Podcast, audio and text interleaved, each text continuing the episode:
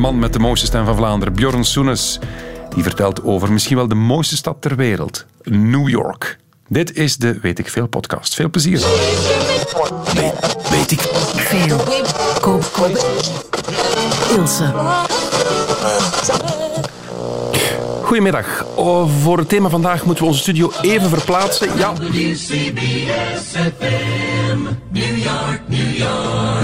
Voilà. We hebben ons even verlegd naar Amerika, de grote oceaan over. Want het gaat vandaag in Weet ik Veel over misschien wel een van de ja, mooiste, is misschien het woord niet, maar toch wel boeiendste steden ter wereld. Björn Soenes, welkom, goedemiddag. Goedemiddag. We hebben het over New York. Jij woont Graag. daar nu?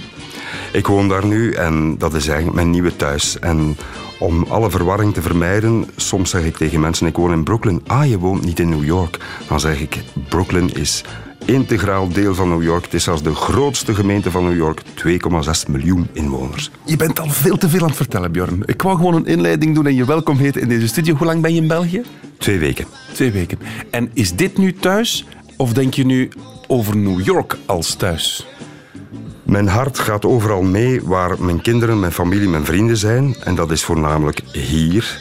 Maar hoe ik mij thuis voel, dat is New York. Is het waar? Ja, En je woont er nu ongeveer hoe lang? zes maanden. Amper zes maanden heeft het beest nodig gehad om u helemaal op te slokken. Absoluut. Bjorn, fijn dat je er bent. En ook luisteraar, fijn dat u luistert. Een uur lang New York in Weet ik Veel. Zeer welkom. Zeg, hoe, hoe waren die eerste jaren in Amerika? Was dat hard werken?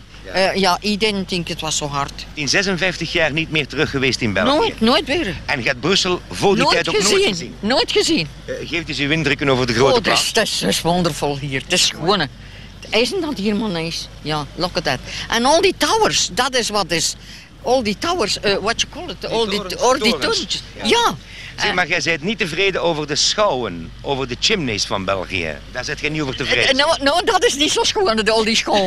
Heb je dan geen schouwen in Amerika? No, no. You have no chimneys. N- n- n- We got chimneys, but not, not above the roofs nor or anything sticking out like that. Weet ik veel. Heerlijk fragment. Iemand die in Amerika gewoond heeft. 58 jaar was het, denk ik, in het fragment. Jij woont er ondertussen zes maanden. Björn Soenes, je hebt nog even te gaan. Tijd je- gaat sneller ook? Ja, zie je jezelf daar zoveel jaar wonen ook? Of, of zeg je... hmm, Ik denk dat mijn levensverwachting niet zo hoog is. Ik kan die 56 niet meer halen. Dan zou ik eh, 105 maar moeten worden. jaren, zie je dat zitten? Jaren wel, zeker. Eh, niet alleen om te werken, ik leef er ook graag. Maar ja, je hebt voortdurend het gevoel dat je op reis bent op een continent. Want Amerika, dat is geen land, dat is een continent. New York is helemaal anders binnen New York. Als je even de stad verlaat, je rijdt de Washington Bridge over... en dan zit je meteen langs de Hudson in het groen. Fantastisch, mooi. Ik heb onlangs de treinverbinding gedaan. New York-Montreal, 11 uur voor 600 kilometer.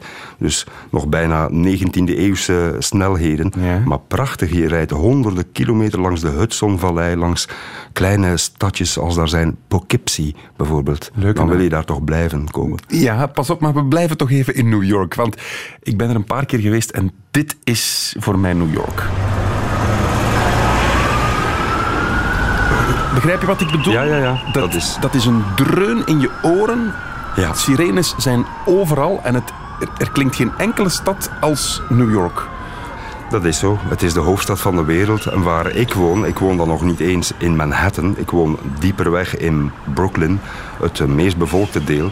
En waar ik woon, ik woon dichtbij een drukke straathoek. En daar zijn ook constant ambulances. En ik heb altijd gratis muziek. De raampjes staan open en ik krijg rapmuziek allerhande. Ik vind dat heerlijk. Zelfs net voor een, een, een live voor de radio, s'avonds laat, sta ik op mijn straathoek. Ik krijg nog wat muziek mee. Ik ben helemaal opgeladen om mijn werk te doen. We gaan even terug naar de stilte. Dat is toch net iets aangenamer praten. Hè? Laten we beginnen bij het begin. New York is eigenlijk een verzamelnaam, als ik het Ja. goed heb. Hè? Vertel. Wel, New York bestaat uit five boroughs, dus vijf wijken, vijf gemeentes. Dat is al zo sinds eind 19e eeuw, denk 1898, zijn ze samengevoegd. Het meest bekende wat mensen verstaan als... ah, ik ben naar New York op reis geweest, dan bedoelen ze eigenlijk Manhattan. Ja. En Manhattan is zeker niet het grootste deel, het is het langwerpigste deel. En heel veel New Yorkers wonen niet in Manhattan. Al wie er werkt, woont buiten Manhattan, omdat ze het niet kunnen betalen. Ah, oké. Maar dat zijn de wolkenkrabbers, hè? Dat zijn de cliché, wolkenkrabbers. en vooral dan Midtown. Dus alles rond de, ja, tussen de pakweg 34ste en eh 52ste straat, of laten we zeggen 56ste straat tot aan de Trump Tower. Dat is het toeristische postkaart ehm, New York. Times Square. Ja. Empire State Voilà. Building. dat En iedereen denkt, "Goh, ik wil een rustige vakantie, ik ga dus niet naar New York. Maar er zijn zoveel rustige delen. Ik, heb geen, ik ken geen stad met meer kinderspeeltuinen. Ik ken geen stad met meer basketbalveldjes. Veel meer dan bij ons. Groene omgevingen, leefbare omgevingen. Soms zeiden mensen mij, dat is toch geen stad voor kinderen? Absoluut wel. Het loopt vol met kleine New Yorkertjes. Maar ik, ik word afgeleid. Je hebt Manhattan, je hebt dan het noordelijke deel, de Bronx. Daar wordt bijna nooit op bezoek gegaan, tenzij naar de Zoo of tenzij naar de Yankees. Omdat de mensen denken dat het daar ook gewoon gevaarlijk is, hè? Er zijn gevaarlijke gebieden. Toch? We moeten daar niet flauw over doen? Nee, nee. De- het verbetert, maar het is nog altijd niet om te zeggen van eh, we gaan even een jolige namiddag doorbrengen in de South Bronx. Oké, dat gaat niet. Harlem, dat is wel heel veilig. Dat was ooit zeer onveilig in de jaren tachtig. Daar stonden auto's in brand, er waren schietpartijen. En dan heb je nog Brooklyn, Brooklyn, het grootste deel waar ik woon, waar tot twintig jaar geleden ook heel veel schietpartijen waren, heel veel druggebruik was. Crack, de crack-epidemie van de jaren negentig. Zoals waar ik woon, Clinton Hill, dat is zo drie metrohaltes ver weg van eh, Brooklyn Bridge. Ja, mijn, mijn buren die zeggen, ja, tot vijf, zes jaar geleden was hier nog, ja, waren er nog gevaarlijke momenten op deze hoek en schietpartijen. Je woont dus als journalist niet in het Braschaat van New York. Je woont echt in, in, een, in een ruwere buurt. Ik woon in een buurt die in ontwikkeling is. Ze noemen dat eh, een gegentrifieerde buurt. Een buurt die aan het vervellen is. En dat gaat altijd zo. Er zijn ehm, problemen in een wijk. En wat doen ze? Die trekken kunstenaars aan. Want kunstenaars hebben meestal geen geld. Zeker niet de beginnende kunstenaars. En die zeggen, ah, daar staan panden vrij. Zeer goedkoop. Ik ga daar iets huren. Ze gaan daar naartoe. Ze worden daar een soort kunstenaarskolonie. Binnen Brooklyn heb je bijvoorbeeld Williamsburg. Ja. Dat een jaar of 10, 15 geleden een kunstenaarskolonie was. Wel nu, wat zie je, na een paar jaar, ah, de galerieën komen ook. De projectontwikkelaars komen ook. Ze bouwen torens, ze zeggen het is hier hip, de mensen willen hier wonen. En zo zie je prijzen stijgen van pakweg 250 dollar per maand naar 15 jaar later 2500. Voor een appartementje. Ja, ja, ja, ja. En hoe, hoe groot is dat dan? Kijk, ik woon zelf in een two-bedroom apartment. Officieel is het een one-bedroom apartment met nog een bureautje erbij. Je hebt een gyproxje gedaan. Wel, het, het is ehm, toevallig zelfs van Vlaamse eigenaars. Ook zo. Dus ik heb een zeer betrouwbare, goede landlords. Het zijn eh, Vlamingen die geïnvesteerd hebben in New York. Ah, ja. En ja, voor een, een two-bedroom apartment vragen ze meestal 4000 plus dollar. Ik heb het nu goedkoper, ik heb het aan 3500 per maand. 3500. Dat is een koopje. Ik zag een vuilnisman onlangs op mijn straathoek en hij begon te babbelen en zei: Wow, a great apartment, so it looks. Want langs de buitenkant is er zo'n metalen constructie die lijkt op de Brooklyn Bridge. Dat is een architecturaal project. Er wonen tien mensen of tien appartementen zijn er in het gebouw. En ik vraag mij vaak af, hoe betalen die mensen dat die daar wonen? Want het zijn vaak jonge koppels. En die appartementen kosten nieuw tussen de 700.000 dollar en een miljoen dollar. Nieuw. Liggen de lonen daar dan bijzonder hoog? De lonen liggen hoger. Zeker als je in een goede sector werkt, liggen ze hoger. Wall Street en zo, dat zijn toch de Bijvoorbeeld, miljoenen, ja, als je in de banksector werkt, je hebt ook heel veel mensen die gebruik maken van de mom en pop bank. Dus vader en moeder die elders wonen, die geven een, een steuntje in de rug. Maar ik hoorde onlangs een verhaal van een Vlaming die bij United Airlines werkt. En hij zei, mijn baas woonde in Manhattan en hij moet verhuizen. He's a big time sucker. Waarom? Hij verdient maar 18.000 dollar per maand. En hij heeft een appartement nodig met drie slaapkamers. 18.000 dollar per maand is niet verdient hij. Maar ja, als je daar de helft of een, meer dan een derde moet uitgeven aan je appartement, het leven is ook duur. Als je een glaasje wijn gaat drinken kopen en je hoeft niet naar een eh, chic café te gaan, dan kost je dat gemiddeld 10 tot 12 dollar. En dat is nog niet alles.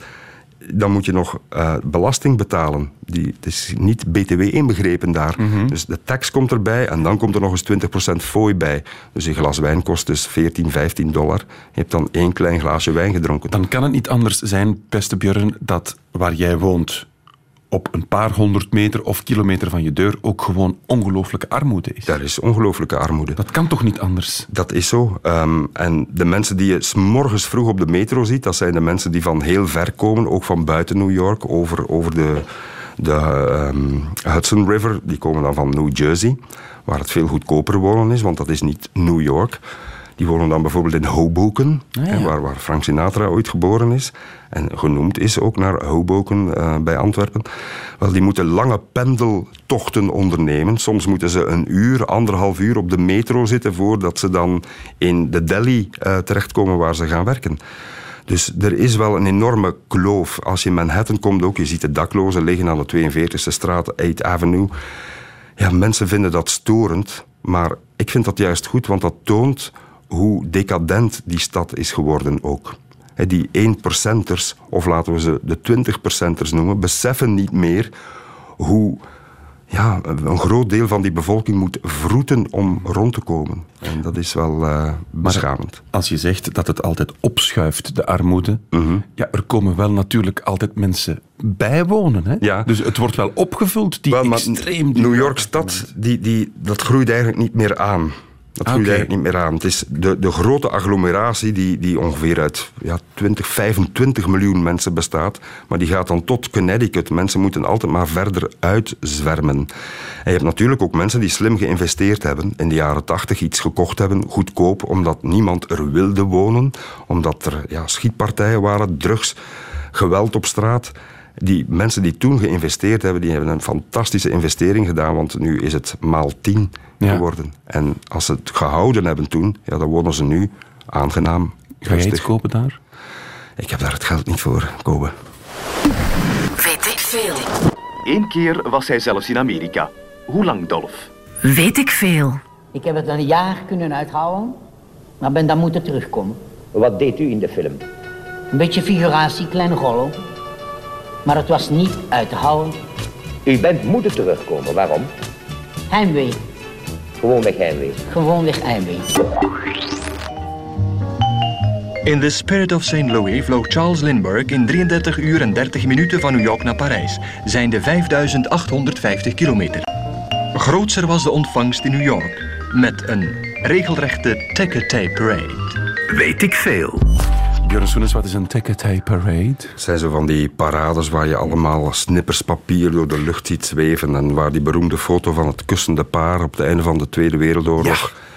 Dat is een ticker parade. En de held in een cabrio door de straat. Voilà. We zitten in New York vandaag met Björn Soenes, de man die daar ondertussen al zes maanden de correspondent is voor VRT Nieuws. Druk, hè, met Trump? Amai. Ja, je weet wat doen. Alle chance, alhoewel, naar daar gaan, daar gaan wonen, dat vraagt ook energie. Dat was het lastigste in het begin. eh, de eerste fase van een cultuurschok eigenlijk. Je Toch? Moet, je moet al dag één aan het werk, want het is een presidentschap dat geen ruimte laat voor stillere periodes. Het wordt eigenlijk elke dag erger. Je kan eigenlijk ja. bijna niet naar huis komen, want ja, hij, hij gaat gewoon door. Mhm. Meteen na dit programma moet ik ook alweer naar het journaal, omdat er is weer al iets gebeurd. Of iets hij heeft over weer al iets gezegd. Voilà. Voilà. Maar ja, ik herinner mij die eerste weken eh, aan een bankkaart geraken. Je hebt dan geld bij, VRT-geld, eigen geld, en je moet daar betalen met een bankkaart. En je moet een huis huren. Ja. Maar om een huis te kunnen huren, heb je een bankkaart nodig. Maar als je naar de bank gaat om een bankkaart aan te vragen, dan zegt die bank, ja, maar je hebt een adres nodig. En dat is natuurlijk de kwadratuur van de cirkel. Je moet bewijzen dat je ergens woont om een bankkaart te krijgen. Ja. Maar om een bankkaart te krijgen, moet je het omgekeerde doen. Dus heel veel vijven en zessen. Een zeer onefficiënt systeem in de bank. Uren aan een stuk met een heel vriendelijke man. Ik weet nog, hij zei, my name is Raimundo. Oh. I love my mother, heb ik. I'm the king of the world, Ray del Mundo. Ah, ja, ja. Maar om aan een kaart te geraken was dat veel moeilijker. En een adres van een hotelkamer is niet goed genoeg. Het moet want- echt een, een, een ja, want je moet statements kunnen voorleggen. Dus statements, dat betekent... Je kunt alleen bewijzen dat je ergens woont, want je hebt daar geen identiteitskaart aan zich. Aan de hand van rekeningen die je betaalt. Voor elektriciteit, voor gas, voor telefoon.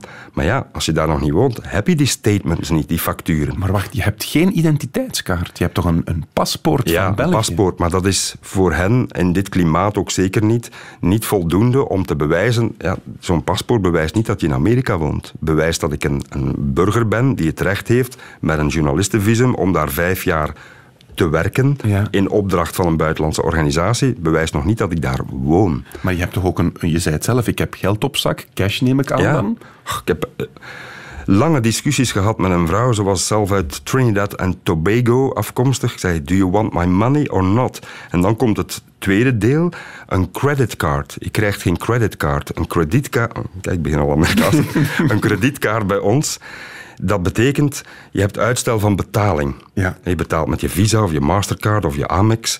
En je zegt, kijk, het geld gaat er pas af midden volgende maand. Daar werkt dat zo niet. Een creditcard is echt een creditcard. Maar je krijgt pas een creditcard als je kredietgeschiedenis opbouwt. En dat betekent, je moet dus eerst schulden maken, bewijzen dat je ze snel terugbetaalt en dan krijg je een kredietscore. En naarmate je daar langer woont, stijgt die kredietscore als je dingen hebt terugbetaald. Dus ik heb nu een creditcard, een diamond creditcard. eh, secured. Dat wil zeggen dat ik zelf geld daarop stort. Dat is mijn geld. Ah ja. Ik geef mezelf krediet voor een beperkt bedrag. Maar als ik heel veel snel terugbetaal, dan stijgt die kredietscore. En nu krijg ik al de eerste banken die aan mijn adres zijn geraakt, want privacy wordt daar voortdurend geschonden.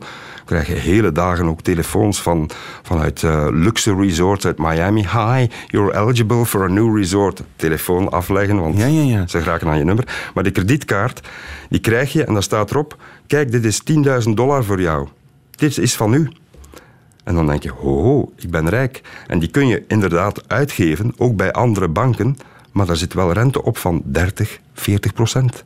En ooit moet je die terugbetalen. En als je die een klein beetje afbetaalt, dan krijg je weer een nieuwe kredietkaart met weer een nieuwe kredietlijn. Dus het gevolg is dat veel Amerikanen, heel veel Amerikanen, gigantisch in de schulden zitten. Wat hier niet kan. En dat is eigenlijk de volgende kredietbubbel bijna. Mensen leven daar echt op de pof. Dus Ja.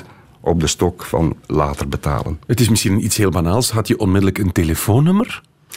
Ja, ik zat eerst bij, bij maatschappij AT&T. Ja, dat was echt niet goed. Eh, ik was amper bereikbaar. Ik zat dan in een, in een eerste appartement waar te veel beton in was. Ik was onbereikbaar, wat vreselijk is voor een correspondent. Absoluut.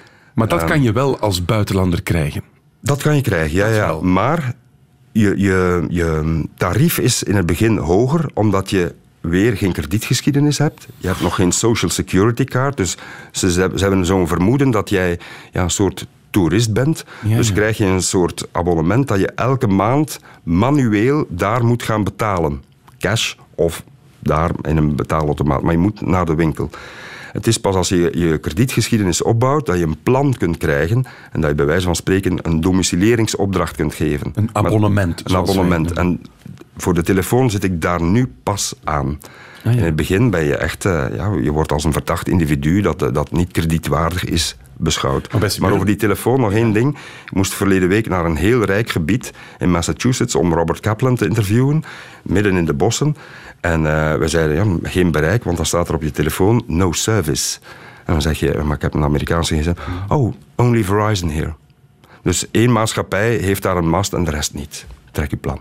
Dat staat zo haaks op wat wij denken dat het land van, van, van goud is. Hè? Amerika en New York Er als zijn- de grote toegangspoort. Er zijn grote contrastjes en zeker telefonie, dataverkeer, daar is nog heel veel werk aan de winkel. Dus de infrastructuur waar Trump het over heeft, daar is wel werk aan. Ja, maar blijkt nu, in de eerste zes maanden is nog minder uitgegeven dan in al de jaren ervoor. Dus het wordt nu wel tijd dat er een echt infrastructuurplan is, want Ja. de bruggen staan echt in te storten. Ze schilferen af, ze zijn verroest. De metro, je moet daar eens in gaan in New York. Ik hou van de metro, maar je moet dan ook een beetje van ratten houden en van pisgeur in die, in die, in die metro. En dan zie je het contrast met die Oculus, dat is het metrostation boven eh, het monument van 9-11. Een ongelooflijke structuur, 4 miljard dollar heeft dat gekost. Dat is 21ste eeuw, dat is luxe, dat is state of the art. Maar de rest is allemaal 19e eeuws en niet Ja. geüpdate. Ehm, nu, jij komt daartoe in opdracht van de VRT. Mhm. Dus je krijgt inderdaad van de VRT een, een, een potje om daar een appartement te gaan zoeken. Ja. Stel, je komt daar als immigrant, wat in der tijd enorm gebeurd is. Hoe doe je dat dan? Wel, de immigranten in de 19e eeuw die, die moesten werken in sweatshops en die woonden in abominabele omstandigheden met tien in één kamertje. En nu? En nu, ja, ook niet echt eh, om naar huis te schrijven. hè. Zijn dat dan de taxichauffeurs? Zijn dat dan de, de, De taxichauffeurs, dat zijn al de, de goeie, die hebben al een, een baan. Je hebt ook veel illegale mensen eh, die daar wonen. die, wo- die moeten dan ofwel bij familie ondergebracht worden, geen papieren hebben en erop hopen dat ze niet worden opgepakt. Maar New York is bijvoorbeeld een sanctuary city. Dat betekent grote steden in de VS die hun illegalen beschermen tegen acties van het gerecht om hen uit te zetten. Dus ze, ze vangen die op. Er zijn heel Ja. veel opvangplaatsen. Heel veel organisaties ook. Bijvoorbeeld op Staten Island, een van die five boroughs. Staten-eiland. enige deel van de stad dat niet verbonden is met een brug eh, met New York, eh, met Manhattan. Eh, daar is bijvoorbeeld een organisatie, La Colmena. La Colmena trekt zich het lot aan van vooral Spaanstalige immigranten die dan in een klein studiootje steken, eh, maar zeker niet in Manhattan of zo. Nog even over de Manhattan-man, of de... Hoe, hoe, hoe noem je een inwoner van Manhattan? New Yorker. Night, Manhattan Night. Manhattan Night. Was, ik ben een Brooklynite. Brooklynite. Ah, op die manier. Brooklyn Manhattan Night of Manhattan Brooklyn. niet. Zijn die proper op hun eigen? Want ik was er een paar keer en het is een ruwe stad. Het is een ruwe stad. Mensen zijn Als agressief. je er mij mateloos aankijkt waar ik woon, ehm, binnenkort schrijf ik er een chroniek over. Ehm, ik, ik overdrijf echt niet. Tien keer per dag, ik ben eigenlijk de, de, de lokale idioot van, van de buurt. Tien keer per dag raap ik plastic bekers op, rietjes, half weggesmeten hamburgers, plastic zakken allerhande. Dat is echt een dumphoop. Mensen gooien vaak veel op straat en door de wind en de lange avenues wordt het verder weggewaaid. Ja. Onder de vuilniszakken eh, komen de ratjes tevoorschijn. Ik heb er verleden week nog eens zeven op een rij gezien. Het zijn sympathieke knullen, ongetwijfeld, maar je ziet ze liever niet. Dus het is wel een redelijk vuile stad. En ik erger mij mateloos aan, omdat ja, het heeft ook consequenties voor het milieu. Al dat plastic komt in de oceanen terecht Tuurlijk. en dat komt dan op ons chique visje terecht. Dus wacht, laat ons even recapituleren. Het gaat vandaag, je weet ik veel over New York, een stad waar jij woont. Je zegt het is er onbetaalbaar. Je kan er amper aan een bankrekening geraken, geen kredietkaart. Het is er vies, vuil en smerig. En in de metro stinkt het naar pis. En toch hou ik ervan. Ja, En waarom is dat? Omdat perfectie... Kijk, als ik in die Oculus kom, dat prachtige metrostation, dat is mooi om naar te kijken, maar je kan je niet in leven. Leven is ook een beetje morsig. Dat moet een beetje morsig zijn. Op mijn straathoed ook.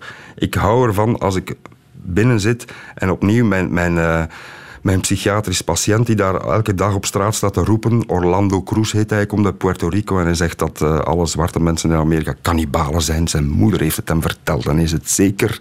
Ja. En dan vervolgens zegt hij, could you spare me a dollar, buddy?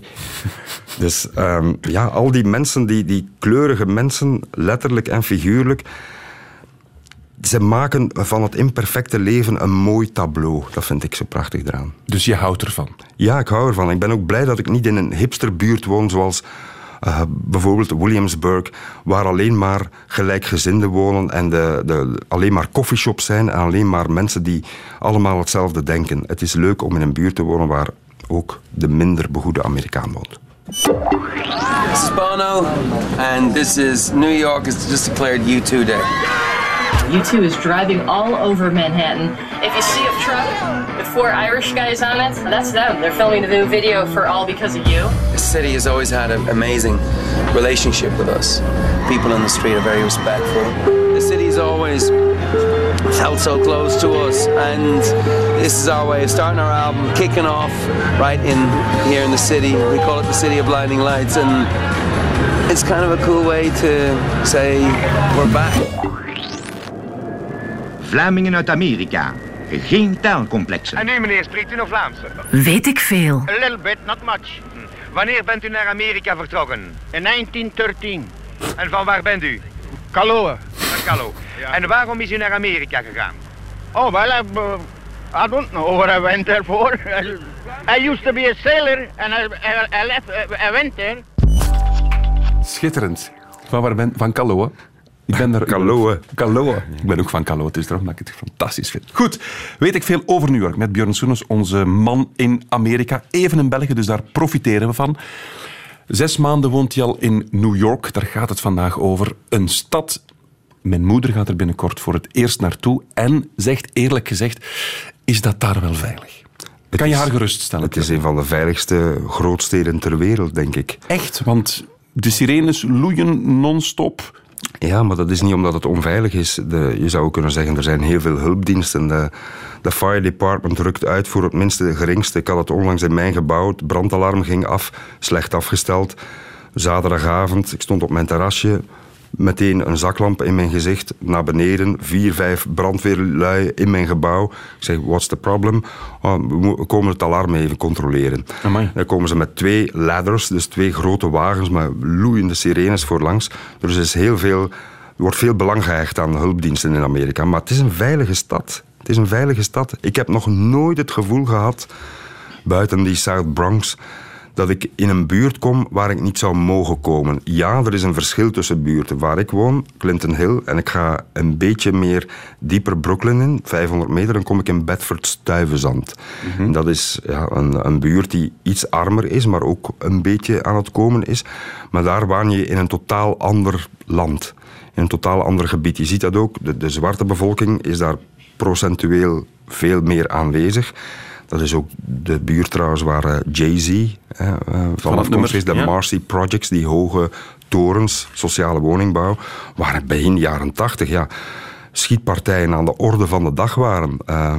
Trouwens, Jay-Z heeft zelf nog zijn broer neergeschoten, was een drugdealer. En is nu ja, iets totaal anders, is een merk geworden. Maar om, om een statistiek te geven, in 1981, A Most Dangerous Year, het is ook verfilmd, waren er ongeveer 3200 moorden per jaar in New York. Voor een bevolking die geen 8,5 miljoen was zoals vandaag, maar misschien 6 miljoen. En nu zijn het er 300 per jaar. Dat Voor de hele bijna- stad. dat is voor de hele stad, dat is bijna niets. Dat is bijna niets. Dus het is een veilige stad. Ligt dat dan aan, aan de ordehandhaving? Of is dat een tendens? Kunnen we dat... hoe- Het is een combinatie van factoren. Heel Amerika is veiliger geworden vanaf begin de jaren 90. Je ziet dat aan alle steden het geweld daalt. En dat kan niet liggen aan één politiek die is toegepast. Voor New York was dat wel de zero tolerance, hè, waar, waar vroeger tegen gevels werd geplast en dat werd getolereerd. En werd dat niet meer getolereerd. Kreeg je boetes en mocht je naar de rechtbank. Als je door het rood liep, voetgangersrood, werd je opgepakt. Komt dat vandaar, van New York? De zero tolerance? Die, dat Dat is eh, een, eh, een politiechef, eh, Bratton, als ik me niet vergis, die het samen met de burgemeester, ehm, Rudy Giuliani, heeft toegepast. En die zero tolerance komt erop neer. Dat is de politiek van het, eh, van het gebroken raam. Als je een raam laat inkloppen en je doet er niks aan, het volgende is als het huis leegroven en het volgende is als het platbranden. Als je meteen dat raam dicht maakt en je zegt, je geeft eigenlijk aan de maatschappij het signaal van dit tolereren we niet, zero tolerance, we gaan dit raam dichtmaken, dan weten ze, ah, dus we kunnen niet verder gaan. Dus je, je vermijdt een soort stepping stone theorie in de criminaliteit, waardoor je altijd maar verder gaat in het crimineel gedrag. De gasboete van de jaren 90 eigenlijk. Ja. Zorgen dat de maatschappij zegt, je mag daar je broodje niet opeten, bij wijze Zo van is het. spreken. Zo is het. Ehm, je hebt het net al gezegd, de courts, de rechtbanken. En ik was aan het lezen over de night court. Mhm. En dat fascineerde mij onwaarschijnlijk. Wat is dat precies? Wel, dat is eigenlijk een, een rechtbank waar mensen eh, ja, snel berecht worden, maar dat gaat eigenlijk de hele nacht door. Dus Night Court, je kunt daar zelf als toerist eh, langs gaan. En waar, weet je waar het... Dat is 100 Center Street. Voor mensen als het willen zoeken en googlen, 100 Center Street. Oké. Dat is in Manhattan, ehm, dicht bij City Hall. Dus bij, bij het stadhuis. En je gaat daar binnen, je moet door een metaaldetector en je gaat de rechtszaal binnen. En daar zie je, ja, ik heb daar van alles gezien al, eh, een vrouw die geketend was aan handen en voeten, die verleidelijke dingen deed naar een politieagent om vrij te geraken. Ehm, familieleden die zitten te wachten en dan hoor je iemand eh 100.000 dollar borgsom vragen, omdat ze ja, iemand neergeklopt hebben of, of neergeschoten hebben. Maar ze komen daar langs voor van alles en nog wat in die night court. En iedereen komt daar langs. Ook DSK is daar langs geweest. Dominique? Strauss-Kaan. Dat was de rechtbank waar het eerste berecht werd. Martin Sheen, eh, vele keren opgepakt. Denk 66 keer in night court verschenen. David Bowie is daar nog verschenen, 40 jaar geleden. Ja. Eh, tijdens een hete zomer wegens bezit van, van eh, een beetje wiet. Maar die nightcourt is zeer interessant, want je hoort, er is met een microfoon, je hoort de argumentatie van de rechters, je ziet de advocaten bezig en je ziet ook ja, het, eh, het soms triestige van de zaak, want op de gang stond een vrouw met een kinderwagen en nog een kind aan de hand. En ik, en we- ik was samen met Patrick van Roosendaal, dat is zo'n bekende Antwerpenaar die, die eh, veel gidst in New York. Hij had me daar mee naartoe genomen en we vroegen aan die vrouw, wat is er aan de hand? Ah ja, de, de man heeft mij afgeklopt, maar ik heb er al spijt van, van ja, hij is de kostwinner. Hij moet, ik wil niet dat hij veroordeeld wordt, ze had al schuldgevoel, maar ja, ze worden opgepakt en meteen berecht. En ah, dat is ze- van straat genomen en Ja, direct ja, ja. naar Night Court. direct naar Night Court. En dan kunnen ze twee dingen meemaken. Ze worden naar de plaatselijke gevangenis gebracht als ze geluk hebben. Maar als de misdaad zwaar is, dan worden ze naar Rikers Island gebracht. Dat is een eiland tussen pakweg Manhattan en de Bronx en Queens. En dat is een zeer beruchte gevangenis. Een van de tien slechtste gevangenissen van Amerika. Waar dat ze mensen een, snede geven als ze aankomen. De Rikers Cut. Slechte levensomstandigheden. Dus als je daar binnenkomt, kom je er vaak slechter buiten dan je binnen bent gegaan. Eh, Beste Björn Soens, bent u zelf al in aanraking gekomen met de arm der wet? Waar? Is het waar? Nee, nee, nee. Eh, ah, oké. In New York? Eh, in New York nog niet eigenlijk. Eh, nee. Want, want ze, ze, ik heb er ooit met een fiets gereden en een beetje net iets te wild en het was van datum, hè? Ja, ik ken mensen die niet meer met de fiets of met de Vespa willen rijden, omdat ze bang zijn dat ze bekeurd gaan worden. Maar ik doe alles te voet of met de Uber. Maar ik loop heel veel, omdat je dan ook heel veel ziet. Wat moet een journalist anders doen dan kijken? Op Airbnb kan je het huis in Queens vinden waar president Donald Trump opgegroeid is. Er is amper iets veranderd daar, zegt de huidige eigenaar. De keuken en de meeste meubelen zijn precies zoals ze waren toen de Trumps eruit trokken. Vijf slaapkamers heeft het huis en 17 bedden. En een nachtje boeken, dat kan vanaf 634 euro. Weet ik veel. Zaventem heeft het ten gevolge van de Franse luchtvaartstaking al zo druk. En wat gebeurde er vorige woensdag? Weet ik veel. Wij maken hier in Zaventem het vertrek mee van een beroemd Vlaams charmezanger die hier naast ons staat.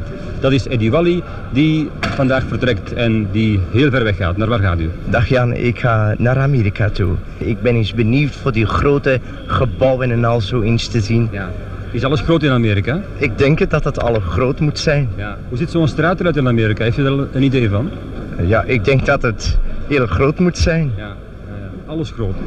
Alles groot, denk ik. Is alles groot daar, Björn?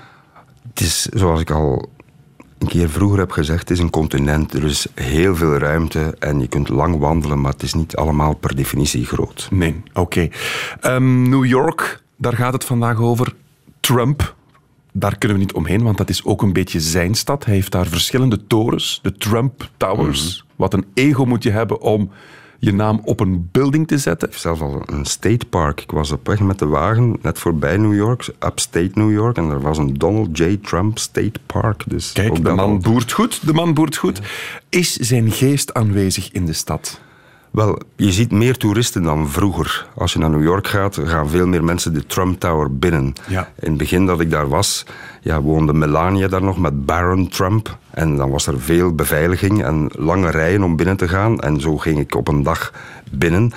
Ook zoals al die Ah, je kan andere... daar gewoon in de lobby binnen Ja, ja, ja. Ah, oké. ja, Ah, ja. moet opbrengen, want die bar moet opbrengen. eh, Ah, er zijn restaurants en restaurants en, bar- zo Ah, ook. En veel marmer, of fake marmer soms. En ik ging naar beneden en daar kwam ik Donald, J, Donald Jr. tegen. En kwam ik Eric tegen. tegen. We hebben daar foto's van. Hè. Is dat die kleine die in slaap aan het vallen was tijdens zijn overwinningsspeech? Was, was, is dat Nee, dat is Baron Trump. Ah, oké, dat is. Baron Trump. Eric en Donald zijn zijn oudere zoons die Juist. zijn vastgoedimperium hebben overgenomen.